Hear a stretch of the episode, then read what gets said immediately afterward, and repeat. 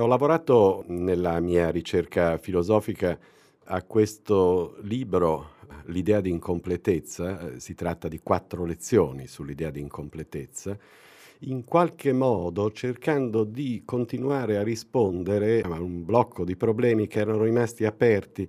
e formulati in un mio libro eh, che uscì per la prima volta eh, nel millenovecentonovantasette, che si chiama Dell'incertezza. Eh, lì sono tre meditazioni filosofiche e direi che il problema centrale di quest'opera, che mi stava alle spalle in tutto questo periodo di tempo, eh, si può formulare nel modo più semplice così. Eh, quali sono le circostanze in cui eh, viene chiesta, viene domandata teoria, cioè viene domandata teoria di qualcosa, nel senso più semplice del termine, o nel senso della teoria scientifica o delle teorie scientifiche o di una qualche prospettiva filosofica, quando per noi diventa importante eh, e perché dobbiamo, diciamo, impegnarci per dare una risposta grazie a una qualche teoria. L'idea è che questo abbia luogo quando, in un sacco di circostanze differenti, in qualche modo il confine fra ciò che per noi è certo, è certo nel senso semplice del termine, quello che per noi è abituale, quello che per noi è, sta lì, senza bisogno che lo si discuta o lo si ridiscuta, quando il confine tra questo pezzo della certezza e quanto invece è esposto all'inedito, al nuovo, al cambiamento, all'inaspettato, cambia. Quando il confine cambia, noi abbiamo bisogno, come dire, di riparare la barca in navigazione, e l'incertezza ci domanda teorie. L'analisi che io facevo, in, la ricerca che facevo in quel libro di tanti anni fa, era un'analisi che eh, riguardava distinti campi, distinti ambiti. L'ambito, di, come lo chiamavo, di ciò che vi è, cioè l'ambito delle teorie scientifiche su noi e sul mondo, l'ambito di ciò che vale, cioè l'ambito delle istituzioni, dei valori di tipo etico o politico, delle risposte a come dobbiamo convivere, e infine l'ambito in cui si formulano domande quanto alla identità, cioè risposte alla domanda su chi noi siamo o siamo divenuti o potremmo essere. Diciamo, alle mie spalle c'era questo tentativo. Ora, quello che eh, ho cercato di, e cerco di fare nelle quattro lezioni dell'idea di incompletezza è quello di prendere la cosa dall'altra parte, cioè mi chiedo quale sia la natura delle risposte che noi diamo quando ci viene domandata teoria dall'incertezza. Quindi è come fosse il complemento. Nell'incertezza l'accento viene posto sulla domanda di teoria, nell'incompletezza l'accento viene posto sulla natura delle nostre risposte. E qui di nuovo le quattro lezioni eh, cercano di mettere alla prova l'idea di incompletezza in differenti campi.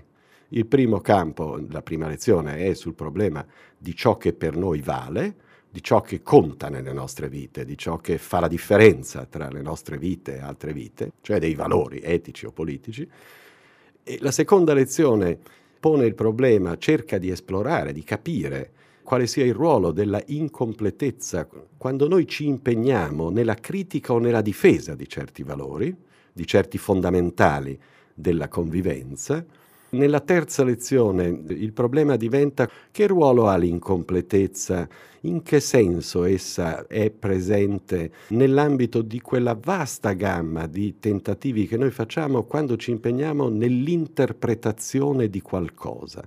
Possiamo impegnarci a interpretare testi, a interpretare spartiti musicali, a interpretare eventi, a interpretare azioni. Ecco, il, la terza lezione si pone la questione centrale di eh, quale ruolo l'incompletezza abbia, in che senso siano incomplete le nostre interpretazioni.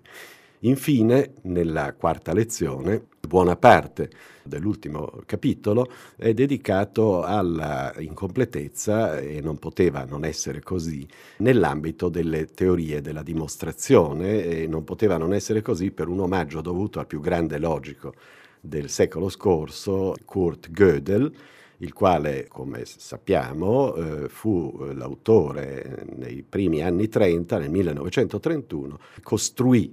due teoremi, celebri teoremi di incompletezza eh, nell'ambito de, di sistemi formali che, che contenessero l'aritmetica o buona parte dell'aritmetica. Era lo sfondo, era lo sfondo, il grande sfondo della controversia sui fondamenti della matematica. Il tentativo di Gödel e il, e il straordinario successo di Gödel con i suoi teoremi di incompletezza ha cambiato praticamente il paesaggio intellettuale eh, di una branca fondamentale della ricerca eh, scientifica e della eh, cosiddetta tentativo di fondazione della matematica.